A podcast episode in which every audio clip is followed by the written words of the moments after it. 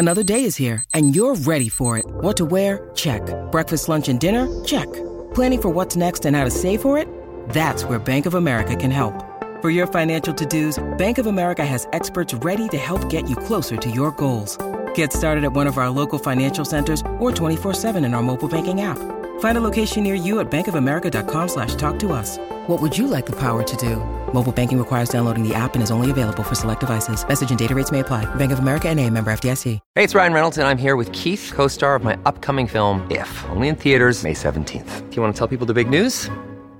All right, I'll do it. Sign up now and you'll get unlimited for $15 a month in six months of Paramount Plus Essential Plan on us. Mintmobile.com slash switch. Upfront payment of $45 equivalent to $15 per month. Unlimited over 40 gigabytes per month. Face lower speeds. Videos at 480p. Active Mint customers by 531.24 get six months of Paramount Plus Essential Plan. Auto renews after six months. Offer ends May 31st, 2024. Separate Paramount Plus registration required. Terms and conditions apply if rated PG.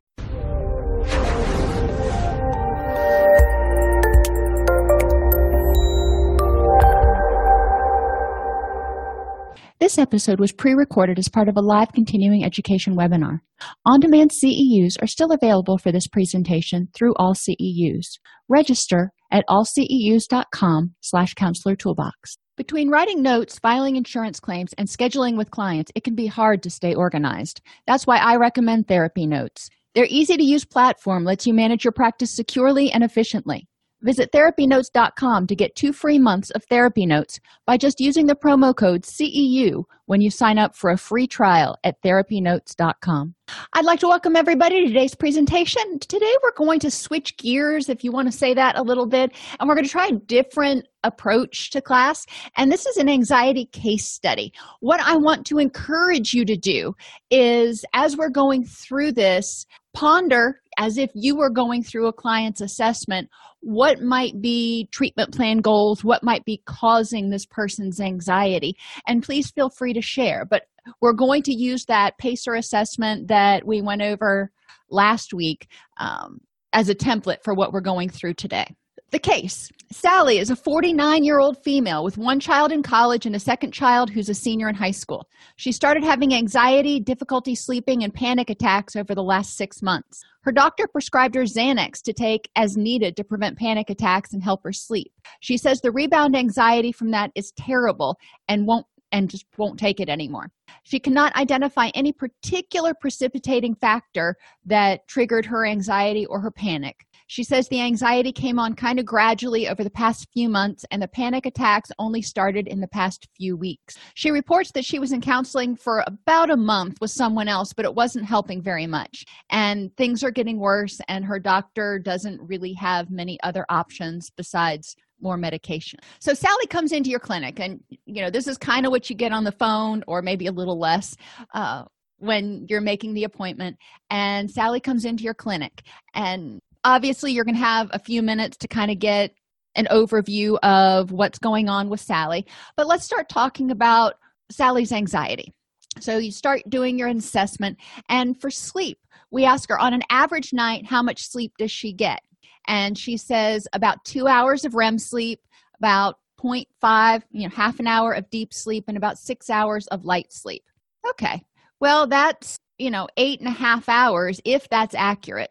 On an average night how many times do you wake up? Three to four times. Well that's that's a lot of waking up. After an average night's sleep how do you feel? Tired okay or energetic? And sally says tired. When you wake up feeling refreshed how much sleep do you get? And she says rem three hours of sleep deep at least two hours of sleep and light you know the remaining but at least three.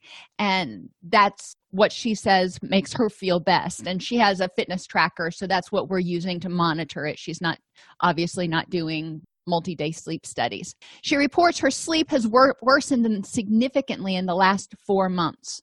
Okay so as a clinician that makes me think what's what happened four months ago that might be making her sleep worse and making it and and what does that mean? One of the things i'm going to have uh, sally do is do a sleep hygiene self-assessment. And in the sleep hygiene self-assessment it talks about alcohol and caffeine and sleep routines and light and all those things. In order to get an idea about what's going on in terms of Sally's circadian rhythms? Is she doing things to help maintain her circadian rhythms?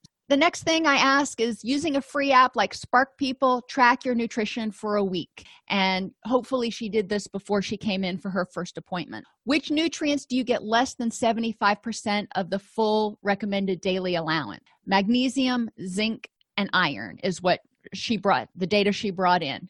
Okay, well, that's important because magnesium, zinc, and iron are all necessary for the production of serotonin. Iron is also necessary, or iron deficiencies are also implicated in things that, um, in conditions where there is not enough dopamine. So, iron is somehow involved in the production of dopamine. Well, dopamine and serotonin are both linked to anxiety and anxiety reduction when they're in the right balances. So, this is something good to know, and we're going to file that in our little mental banks. When was the last time you had a full panel blood test to examine your kidney and liver function, thyroid, and vitamin D levels? And she says 18 months ago. Well, that's not too terribly long ago, but she suddenly started having problems about six months ago that got significantly worse four months ago. It might be worth having a blood panel done again. This is your typical, you know, regular physical checkup blood panel. Why do we ask about these things? Kidney and liver functioning. Well, kidneys is where your adrenal glands are. If there's something going on with your kidneys, it's possible that you could have increased anxiety. Kidneys and liver, your kidney and liver also filter out toxins. If they're not working well, then it can cause backups in the system, so to speak. Thyroid. Hyperthyroid, if you remember, is associated with anxiety, and hypothyroid is associated with, with depression. We want to make sure that, you know, her thyroid levels are normal. And what about her vitamin D levels? Vitamin D is typically associated with seasonal affective disorder, but heck, let's just throw that in there as long as we're, you know, drawing her blood anyway encourage her to describe her eating habits. And Sally says she eats pretty healthfully, but tends to be a stress eater and has cut out all processed foods, including breads and cereals and red meat. That's a very valid choice. A lot of people have made that choice. However, we get a lot of our B vitamins, our folate and, and our B vitamins, well, folate is a B vitamin, from our grains. So if she has cut out all processed foods in, including your breads and cereals. And cereals are often also vitamin enriched. If you look at the side of Wheaties or Raisin Bran or any of those foods, you're going to see that the breads and cereals that we eat are almost all vitamin enriched. So by cutting all those out, she may not be getting the full array of vitamins that she needs. We already know that she's not getting enough magnesium, zinc, and iron. And zinc is one of those micronutrients, if you will, that is actually kind of hard to get, especially if you're not eating, you know, wheat and and or other foods. So let's just, you know, filter that in the back of our mind. She's not getting enough iron. Well, she cut out breads and cereals, which are usually iron enriched, and red meat, which is a good source of iron. Green leafy vegetables are a great source of iron too. How we, we can tell she's probably not getting quite enough of those we're not dietitians. We're not going to make dietary prescriptions but we can see that there might be some issues in her diet that are contributing to her anxiety issues. It couldn't hurt to have it evaluated. It doesn't mean she has to add back in the bread cereals and red meat if she does if she has reasons not to. There are ways around it like multivitamins not my favorite option but that's for her and her physician and nutritionist to discuss. Do you eat due to stress or comfort when you're upset? She said yes. Okay, good to know. Uh, do you drink at least 64 ounces of non caffeinated, non alcoholic beverages each day? She says yes. When we get dehydrated, we can feel flug- sluggish, we can get confused, we can have difficulty concentrating, and sometimes that can trigger anxiety in some people. We want to make sure that she is drinking those fluids that are going to help flush out her kidneys and her liver, but also maintain her level of hydration. Our brain and our body, our nervous system, communicates through those synapses. What happens when that neurotransmitter is released into the synapse? It's in this fluid filled junction, it's not just in space. If we don't have enough fluid in our body, we're going to have impaired transmission of signals for just about everything, not just mood. How much caffeine do you have on an average day? And I, I just kind of put this here for you guys to have a general idea. Eight ounces of regular coffee, and, and I use this in a general term. That's we're not talking about super espresso or some of your um, deluxe coffees that you can buy, but just regular gas station coffee or, or restaurant coffee is 100 to 150 mil- milligrams per eight ounces. Now, I will show you guys. This is my coffee cup. Um, now, I drink decaf or or um, uh, something else anymore. However, a lot of people use bigger coffee cups. That cup is 24 ounces. That is three regular cups of coffee. So it is not hard to drink four of these over the course of a whole day, which brings us to how much is she drinking? Well, she admits she drinks a whole pot of coffee every day, 12 cups of coffee. And a lot of people do. That's not something that's really all that shocking. They just put it in, you know, paper cups or, you know, they stretch it out, they make it look different. But let's just face it. A lot of people drink the equivalent of one pot of coffee a day, and that's 1,200 milligrams of caffeine. That's a lot of stinking caffeine like we talked about in one of the other classes last week, you can go online and look at the recommended daily allowance or daily limit for caffeine, and I believe it's right around 300 milligrams. So she's way up there. I start to ask myself why. Well, one, she's developed a tolerance to caffeine, so she's able to drink more. If you've never had caffeine before and you drink a whole pot of coffee, even if it's stretched out over a day, you are going to be wired. We can see that she has, you know, obviously some level of tolerance to it. Why else might she be drinking so much caffeine? And why do we all drink caffeine? a lot of times sometimes because you, you like the taste of it but a lot of times because we're looking for a pick me up we're fatigued we're feeling sluggish okay let's start taking a look at that we asked her asked her earlier about her sleep and she said you know she wakes up she rarely feels rested she wakes up multiple times a night maybe she has difficulty getting to sleep all of those things contribute to poor quality sleep she's in bed for eight or so hours, but she's not getting quality sleep. And she's substituting that. She's kind of pushing her body by adding caffeine. As the old saying goes, you can't squeeze blood from a turnip. At a certain point, her body is going to say, I got nothing left to give. You know, you've pushed every little ounce using caffeine. You've pushed every little ounce of norepinephrine and adrenaline that I've got to give you right now out. And again, that's oversimplified, but we do see people reach a point with caffeine ingestion that some people will actually get more tired when they drink caffeine because their brain's like, no, I've been there before. I'm sensitized to that. We're not going to respond to the ca- to the caffeine stimulation. We also want to know about how much nicotine she uses on an average day. And Sally says none. So that's one thing we don't have to worry about. Nicotine is another one of those things that can impair sleep. It is also a stimulant in some aspects and can increase anxiety, as can as can caffeine. Are you currently over or under fat? And I use the word fat as opposed to weight because people can have a lot of muscle and not be unhealthy. Why am I asking about weight? We know that there's a strong relationship between HPA axis dysregulation and emotional eating and grazing and people being overweight. Now, theoretically we can look at sally and say you know she's not but i want to get her opinion on whether she's over or under fat. She says no. Have you recently had any problems with excessive thirst or hunger? No. That's my diabetes sc- screening question. If people are having difficulty managing their blood glucose they may have anxiety related symptoms or anxiety like symptoms. Do you have problems with hypoglycemia you know you're moving along and then your blood sugar just kind of bottoms out if you haven't eaten in a while. And she says yes. Well that's something to be aware of.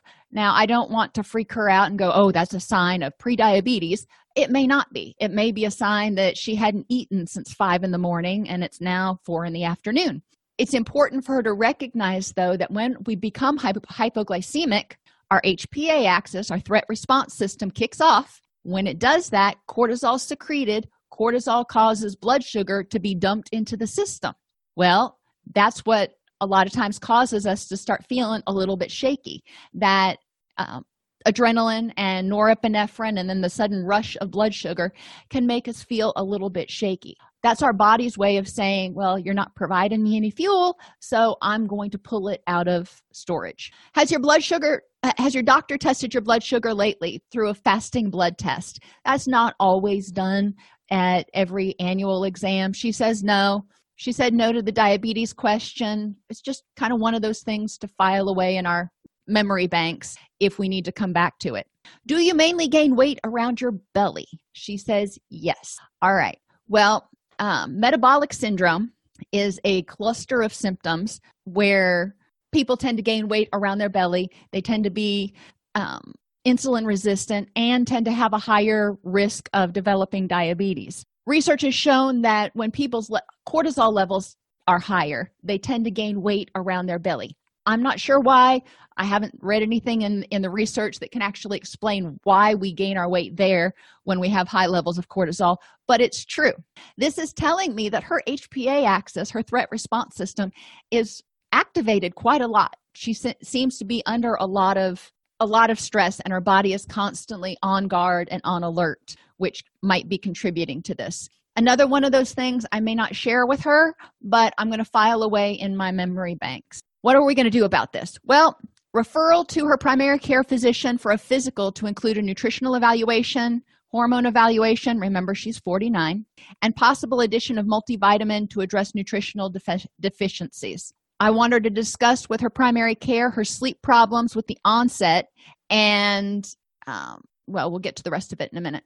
I jumped ahead of myself. Medications. What medications is she on? Well we find out that she's taking mirapex because about four months ago she was diagnosed with restless leg syndrome. Uh-huh. That's about when she said her sleep problems started. Interesting to note. As a side note mirapex is and other medications that increase dopamine are associated with insomnia. Not necessarily just a coincidence. She may want to look at that. Are there other options for her to take? Yes there are other options she can consider if that is what's causing her problems. But that's why why i want her to talk with her doctor about it because obviously i'm not qualified to say oh you need to get off of that. But if she's having difficulty sleeping that's only going to make all of her other symptoms worse. She reports that she's taking diet pills and she very proudly reports that she's not taking diet pills with caffeine. Uh, okay well that that's good because you're already getting way more than you should uh, through the through the cat through the coffee. But she's taking uh, diet pills that have hydroxycitric acid or Garcinia cambogia. Um, this is a very common herb that is promoted for appetite suppressant and and weight loss which you know that's fine if that's what people want to to look at. However it is associated with guess what? Anxiety. And my little link went away here. Uh, there are oh, there it is. Just for reference and this link is obviously in your powerpoint there are a lot of different herbs and over-the-counter supplements that people take in order to control weight that are associated with headaches anxiety chest pain. Bitter orange is one that's associated with chest pain anxiety increased blood pressure and heart rate. Caffeine obviously is associated with nervousness jitteriness. We know it can be also associated with anxiety and rapid heart rate where was another one? Anyhow garcinia cambogia headache nausea upper respiratory tract symptoms and mania and potentially liver damage. There are a lot of negative reports about the over-the-counter drug supplements. And sally was taking over the counter drug supplements or weight loss supplements because her doctor didn't see any problem with her weight. And she really wasn't overly concerned but she was concerned that when she didn't if she wasn't taking something that she would overeat which in and of itself could become a therapeutic issue later but she couldn't get prescription weight control medicines from her doctor. Encouraging her when she goes to her doctor to talk to the doctor about the pills she is taking the supplements she is are, is taking in order to make sure that it's not contraindicated with the other medication she's taking. She also takes zyrtec for her allergies which is fine you know is another one of those drugs and obviously all of these are fine if they're over the counter the doctor prescribed them whatever Zyrtec is associated with fatigue. A lot of people, even though it says it's non drowsy, a lot of people say they feel kind of loopy and drowsy after they've taken Zyrtec. And that's not uncommon, but it could be fueling her desire to drink copious amounts of caffeine to stay awake. And Flexeril. She's taking Flexeril because of a back injury that she got about 18 months ago. She takes it PRN and as needed and doesn't really tend to take it a lot because she says she can't function when she's on it. That's fine. Uh, being aware of that Flexeril probably isn't going to contribute to her anxiety at all. It's another one that can potentially contribute to her fatigue syndrome symptoms, which she is medicating, if you will, with or seems to be medicating with caffeine. We want to educate her about the anxiety effects of hydro- hydroxycitric acid, the um, sleep, the fatigue effects of Zyrtec, and the insomnia, potential insomnia side effects of Mirapex. Get her to start thinking about when did those sleep problems really start getting bad? Is it associated with the mirapex? If so talk about it with your doctor. If not you know no harm no foul. Pain do you have any chronic pain? She says yes. What causes it? The back injury that she's had for 18 months. What makes it worse? Bending and sitting. Well that's stuff you do a lot. Uh, what makes it better? Heat ice muscle relaxers. Yet she says she can't take her muscle relaxer and function, so she doesn't take them very much. How has this pain impacted your mood, relationships, energy, sleep, self esteem? She reports that it's really frustrating to be in pain and tired all the time and not able to do her gardening and play with her kids and do the things that she loves doing. So she's feeling stuck and helpless in some ways. We do want her to do an ergonomic self study and educate her about ergonomics. Maybe the way she's sitting is can be altered a little bit in order to help her feel more comfortable what is she doing at work? What is she doing when she's in the car? What is she doing when she's home watching tv that might be aggravating it? And how can she improve her ergonomics in her sitting positions in those places? Likewise what can she do for example to reduce or eliminate bending as much as possible right now until this injury gets healed? And you know back injuries take a while to heal because it's not like you can put them in a sling and immobilize them at all. Sedentariness and exercise. Sally says she exercises typically every day for at least 45 minutes. When she exercises after she's finished her energy level she reports seems to be better. Well that's good. That means you know when we get that serotonin going that she tends to have a little bit more energy. Remember that serotonin, too little or too much, can contribute to anxiety, and different types of serotonin are also implicated in anxiety. The type of serotonin that they believe is increased when you exercise is 5-HT1A, which is more associated with relaxation. Do you sleep better on days you exercise? Yes. Unfortunately, she hasn't been able to exercise as hard or as long as she wanted for quite a while now because every time she starts to do that, her back starts hurting. Does muscle soreness make it harder to sleep? Yes. When she does work out, sometimes she works out and you know she lifts weights or something and she finds that she gets sore and then it wakes her up when she rolls over at night. So, we want to discuss methods for reducing muscle soreness to improve sleep. She can talk about this with her doctor. This is one of those things. If you've got minimal training in uh, fitness, you know, you can probably talk about with her in terms of massage, stretching, um, and again, ergonomics. But a lot of it comes down to massage and stretching, and they have the what's the word the rollers the foam rollers that you can use now that are really awesome if you don't have somebody who can you know massage it for you that you can get a real good deep tissue massage i like to use them before bed because it just kind of pushes all that lactic acid out oh. Her energy on an average day what's what's her energy like she says well i can get through the day well yeah she can get through the day with a whole pot of coffee um, her energy level is not good has she had her thyroid level tested lately? No.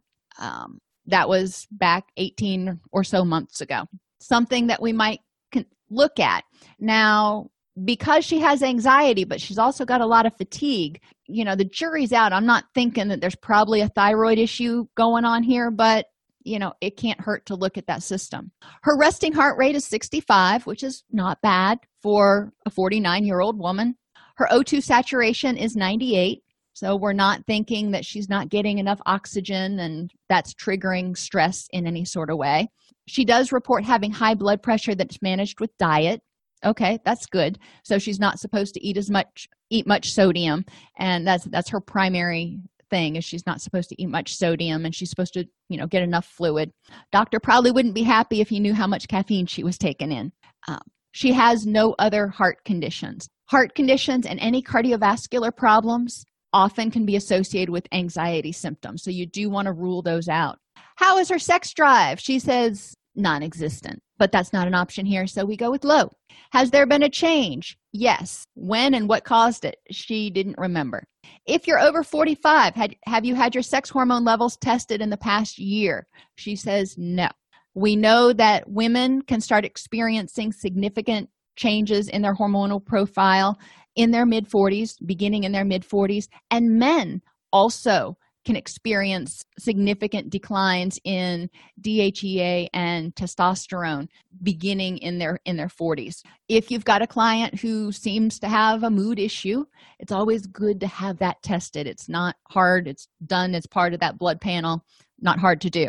How often do you have sex? And she says, uh, less than once a week. Um, she's like, I can't remember well that's something else to think about and whether that is a change which she says it is from what was going on before. And how is that impacting her? That's something that we can talk about in counseling. Do you tend to feel on edge and startle easily? She says no. Do you have a history of trauma? She says no. Do you have any autoimmune issues? No. Okay all of these things are good. Have you ever had a concussion or other traumatic brain injury? No. Okay great have how often do you get do you often get headaches? She says yes. Stress usually triggers them and either a neck massage or ice or heat helps them go away. Well this is good. She knows different ways to get them to go away basically relaxing her neck muscles which tells me that she's carrying a lot of stress and she probably has her shoulders up to her ears sometimes. She may be grinding her teeth and I want to look at those ergonomics again. That can also be contributing to stress.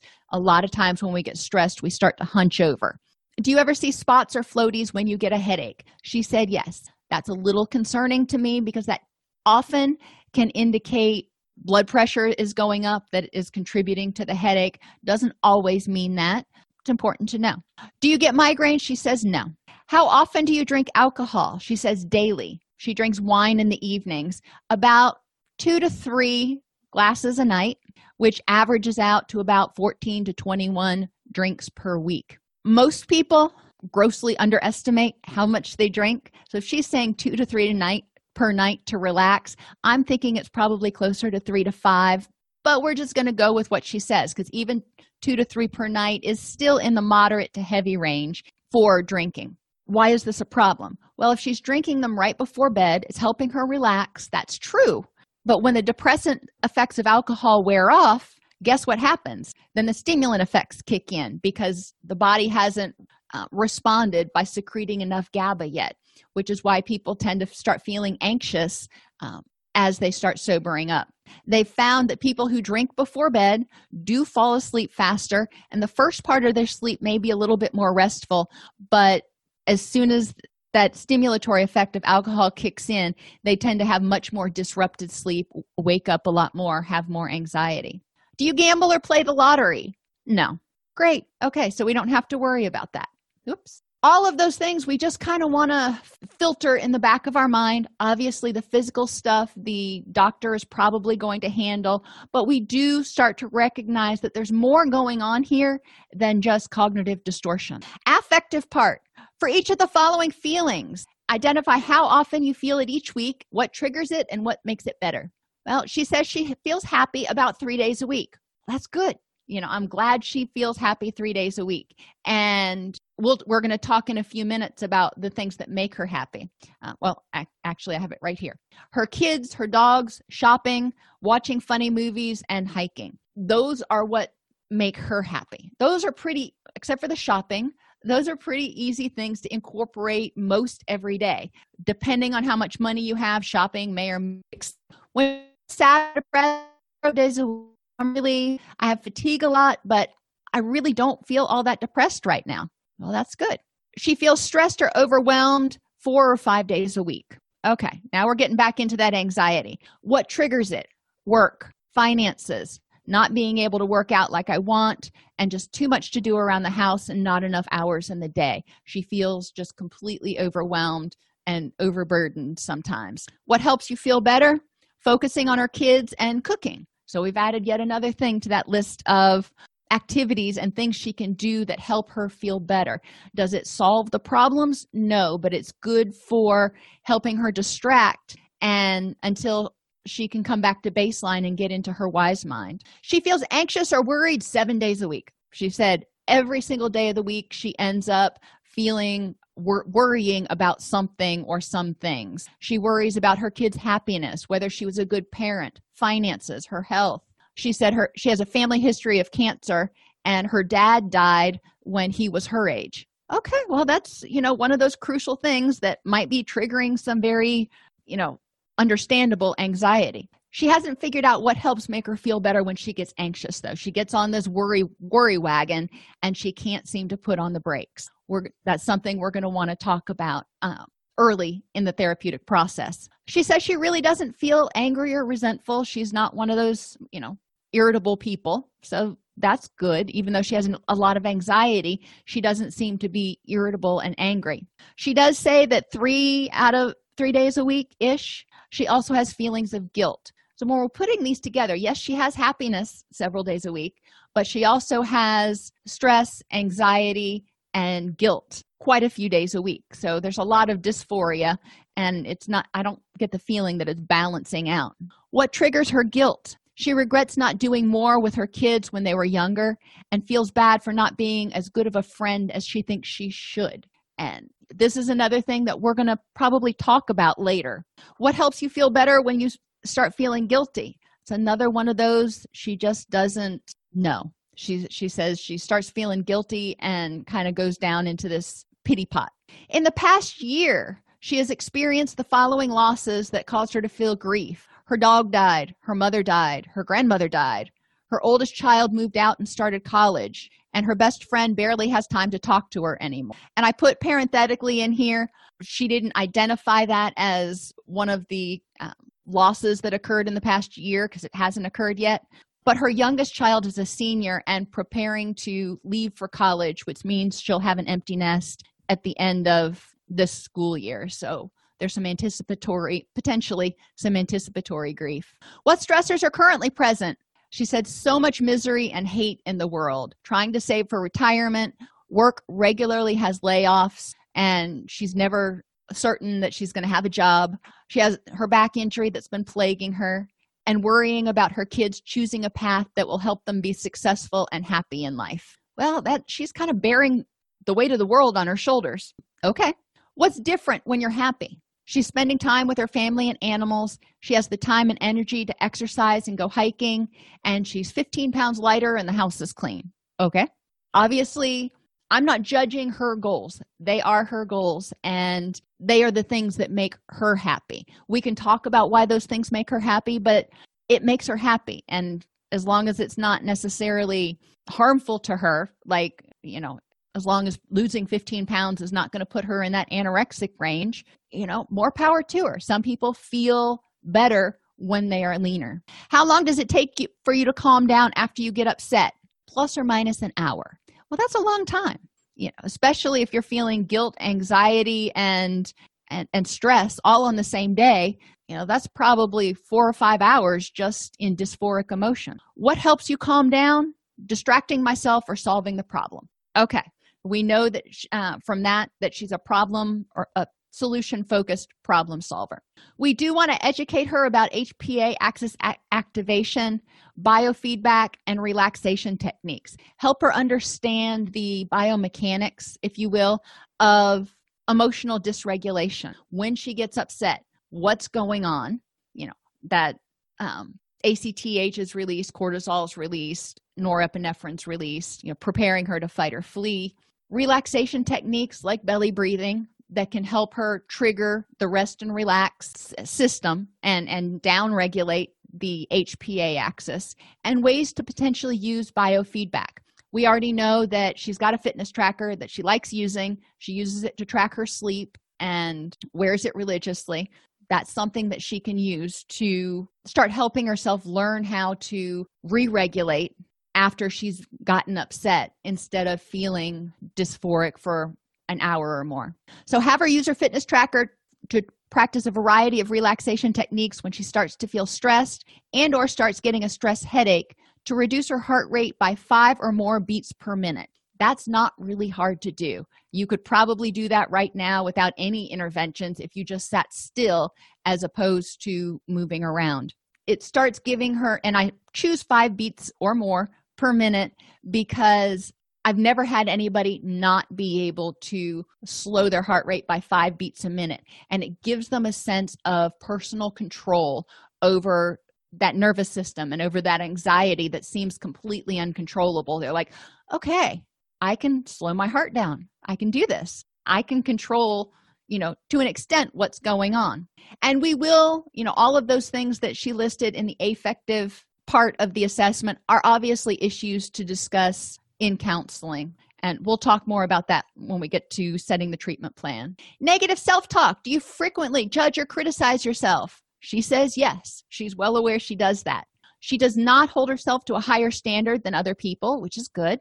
Do you think she thinks she's lovable um, regardless of whether she's perfect? And she does understand that she got her negative self talk from her family and from teen media that she was exposed to when she was growing up the messages that came through in the magazines she read and the websites she went to. Encourage her to pay attention to her thoughts for a week and have her place a check by the thinking errors which are most common and contribute to her unhappiness. For her, all or none thinking, assuming and jumping to conclusions, focusing on only a small aspect of the problem or the situation instead of the bigger picture, taking things too personally, expecting people to be able to read her mind, and assuming she knows what others are thinking are the ones that came up most frequently for her. Uh, that's a lot, but it's not, in the big scheme of things, it's really not a lot compared to most people. I think most people have, you know, at least five or six of these that, unless they're consciously working to address them periodically come up. So we talk about finding exceptions for all or none thinking. You know, it's rarely are things always or never. When has this happened the opposite way? If you say this always happens, give me an example when it wasn't occurring. If you say this never happens, give me an example when it did. You know, you come home and you tell your roommate you never changed the litter box and turns out that 2 weeks ago on Sunday they changed the litter box assuming or jumping to conclusions without all the facts encourage people to not use emotional reasoning and to get the facts. And when they start focusing on a small aspect of the situation like they are driving to work and they get a flat tire and they come home at the end of the day and they're like oh my day was just a disaster. What about your day was a disaster? I got a flat tire.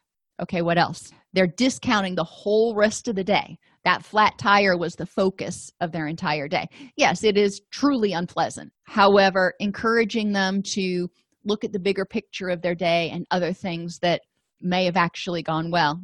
Taking things too personally, you know, consider alternate explanations for why things might happen besides having to do with you. Expecting people to be able to read your mind, talk with her about evaluating how she communicated what she wanted and work with her on practicing assertive communication. And these will be things that you're going to work on session after session after session. And evaluate and assuming you know what others are thinking, encourage her to evaluate the evidence and get the facts. She may tend to think she knows what her kid is going to say in response to her or her partner or, or whatever encouraging her to really stop trying to read other people's minds. One of the first sessions that we would go through with Sally would be to educate her about cognitive distortions and the interventions that we just talked about and provide her worksheets to keep a log of her cognitive distortions throughout the week. In session, uh, when I work with people who have cognitive distortions, I often will jot next to on a piece of paper. Each time they make a cognitive distortion you know it's just a little hashtag so i'm not making any like sudden moves. And then we start talking about how many times they made a cognitive distortion and corrected themselves versus how many times they made a cognitive distortion and didn't. Early on i will tend to try to redirect and refocus people right after it happens instead of waiting till the end of the session and go you know well you made nine cognitive distortions. That's not super helpful unless you're recording the session and you can go back and evaluate those with the client. Cognitive hardiness goes into cognitive focusing on you know everything in your life that's truly important to a rich and meaningful life. What parts of those things can she can control? Her relationship with her children she can control the time and quality the, the amount and quality of time that she spends with them. And remember to praise the positive instead of just nitpicking with her spouse or partner again she can control how much time and the quality of the time she spends with them and choose to pick her battles instead of nitpicking. She says she's not real irritable but she does tend to identify as focusing on the negative. With friends she can also focus on the quality and, and quantity of time she spends with them and how she reacts to certain characteristics they bring into the relationship. One friend tends to have a lot of drama and she needs to figure out how to set boundaries there. And another friend tends to the one who doesn't have time to talk anymore. She needs to figure out how she is going to deal with the one-sidedness of the relationship. Set realistic goals at, for her job and do things at her job that you know she doesn't like but she has to do and then focus the rest of the day on doing the things that she does like in order to make the job and each day go by and be more uh, fun or rewarding or whatever word you want to use for your job. And since she's worried about losing her job because of layoffs finding ways to increase her job security. Maybe that means getting additional training or getting a promotion or transferring to a different different unit. Um, around the house. The house is important to her. How it looks and how it smells and all that stuff have her family help with the cleaning and keep holiday decorating simple. She wants to decorate but she already feels overwhelmed and overburdened. So how can she have both? How can she have a clean house that's decorated for the holidays but not add yet another thing that is going to suck three days of her week um, in in trying to make it happen her pets make an effort to spend time with them and work on their obedience so they don't bark as much and drive her crazy. Money develop a realistic budget. Volunteering is important to her. One of the things she can do that is sort of a twofer is to get her friends to volunteer with her. And these are all things that she brainstormed uh, as ways of working towards that life that she views as rich and meaningful and her health is obviously important to her so she's going to work on exercising and stretching each day eating a reasonable diet getting enough sleep and not smoking. She already doesn't smoke so that's sort of a non-issue. In this for this section i would educate her about psychological flex- flexibility and discuss how how much and how often she intends on doing each one of these things and encourage her to make a schedule or checklist for one week to remind her to do them. And then next week she can make another schedule or checklist and then eventually she'll find a routine that works for her. So she remembers to do each one of these things at least once a week. She says her time management is great if she d- gives up sleep. So time management's not so good. She tends to take on too much and feel overwhelmed. And although she's not a perfectionist she does tend to procrastinate. We're talking already back in the hardiness section about creating a schedule and determining and, and, and trying to save time and manage time a little bit better. Time management may need to be another treatment goal later down the line if she's finding that that's one of those things that's really contributing to her anxiety.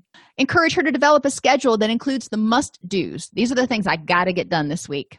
And delegates and simplifies when possible. Yes i've got to get grocery shopping done this week but i don't necessarily have to be the one to go, go grocery shopping i can make a list and give it to my partner. So encourage Sally to think about her must do's and which of those things that she can delegate to free up more time so she can do things besides just go to work, come home, go to sleep, and repeat.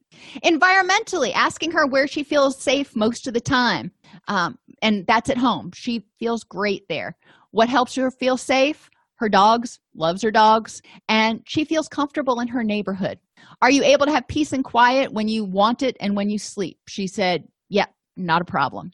During the day, are you able to access natural light or at least a really bright working area? She says, Yes. Okay, that's great for helping set those circadian rhythms. So that's probably not contributing to her sleep problems. When you sleep, are you able to make your room totally dark or block out the light? Yes. Another great thing. And do you eliminate blue light from television and electronic devices at least two hours before bed? And she says, yes, that's one thing she's already started doing. Those questions will come up again on her sleep hygiene survey.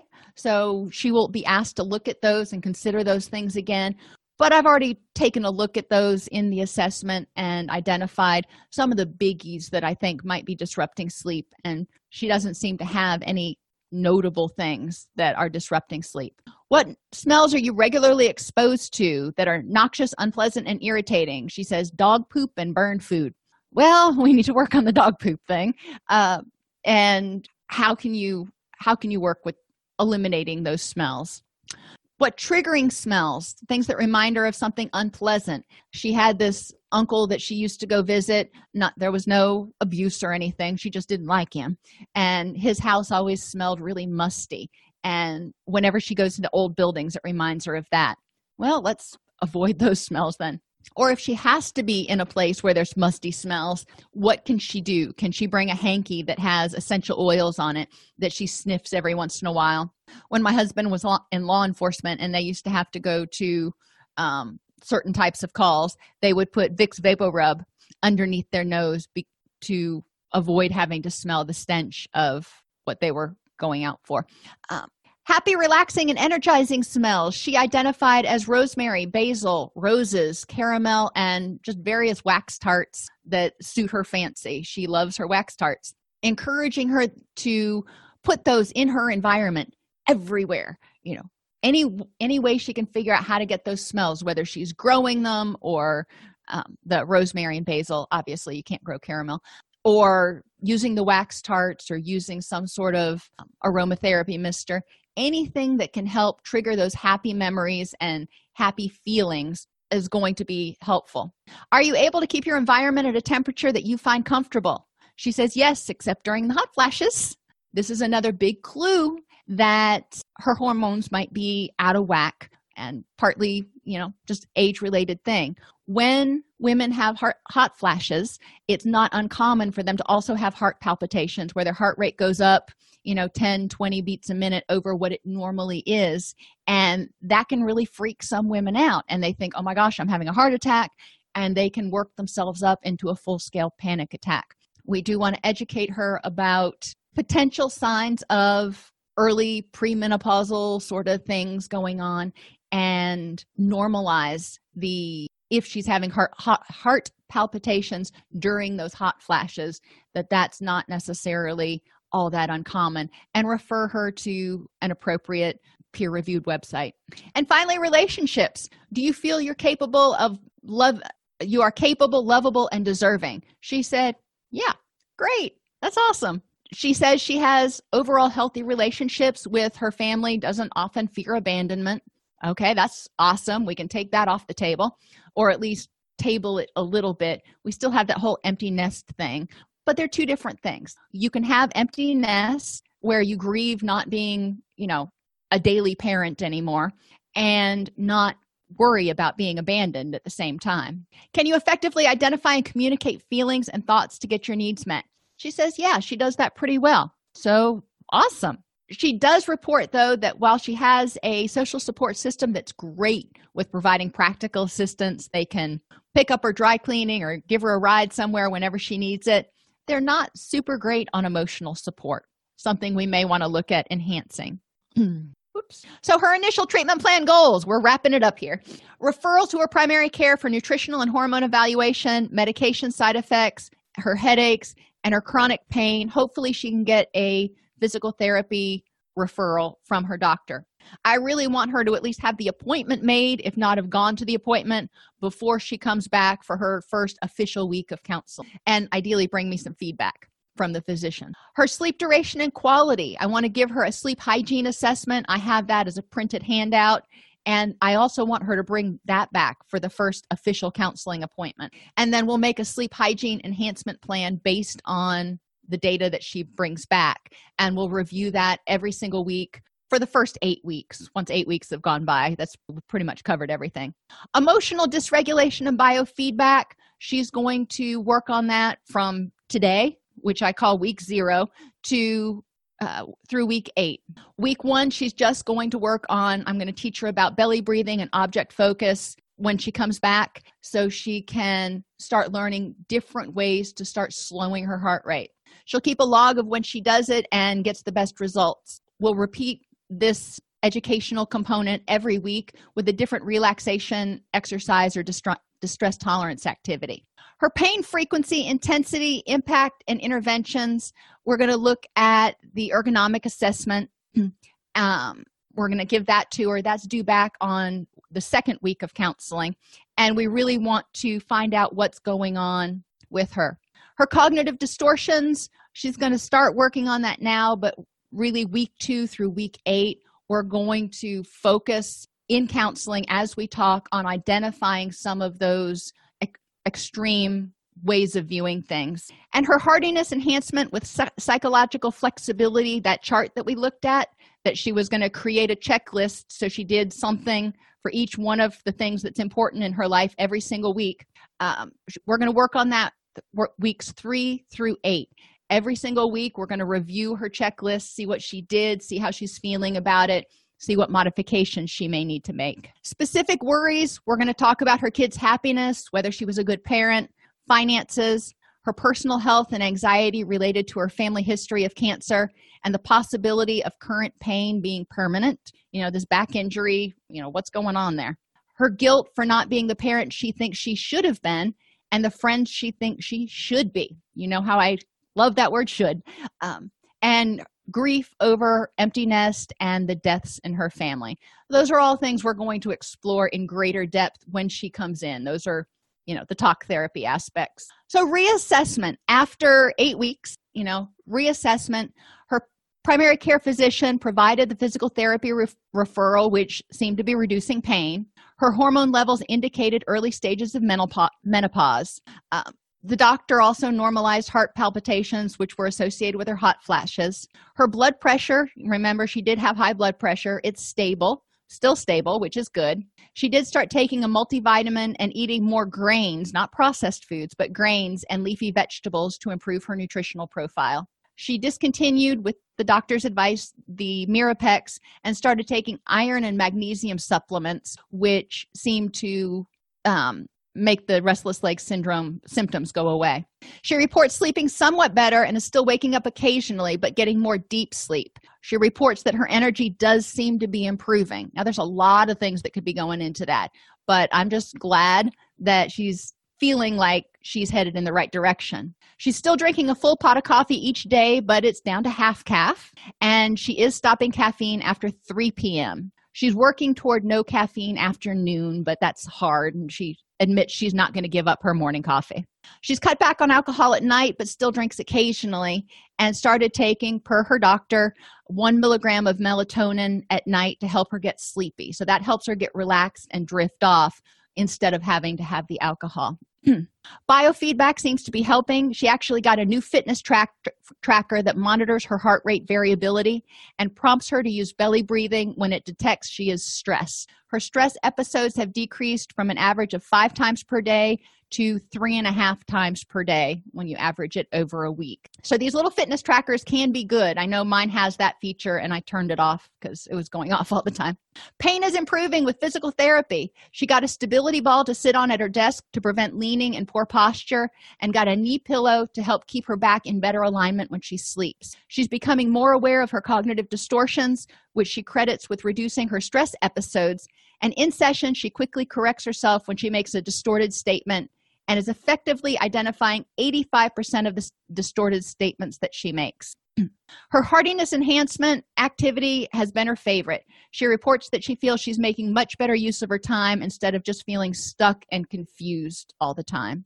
In terms of her specific worries, She reports realizing, in terms of her kids' happiness, she can't make anyone else happy and is focusing now on helping her children start to use the psychological flexibility tools she learned in counseling.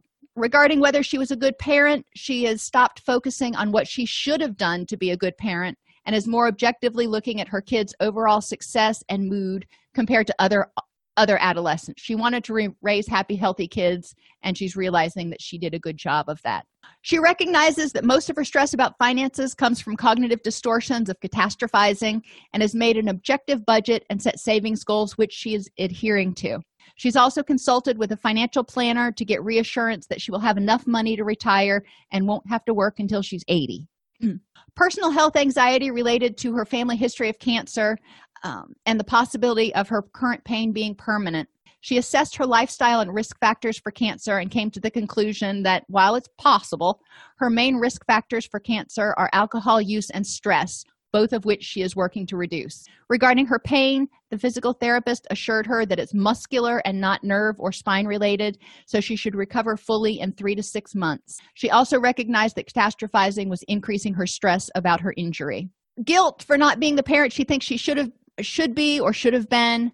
She's still working on radically accepting that she cannot change the past and is not happy about some of her choices, but she can start making choices more congruent with her values now it's not been a year since her mother's death and less than two years since her grandmother's, and they were the last family she had besides her kids and spouse. She's still working through the bereavement process for those losses and has recognized that her daughter getting ready to go to college is triggering a lot of feelings of isolation and loss. So she still has a way to go, but at least at, at the time of this writing, if you will, um, but she's making a lot of really awesome progress. By understanding that anxiety is an excitatory response brought on by activation of the HPA axis, we were better able to understand the impact of medications, alcohol use, nutritional deficiencies, grief, and chronic stress on HPA axis functioning and resultant anxiety.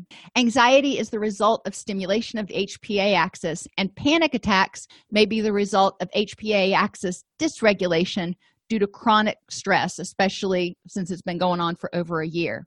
Restless leg syndrome medications typically increase dopamine, which can cause insomnia, and insomnia leads to fatigue, hypocortisolism, and excessive caffeine consumption in a lot of people.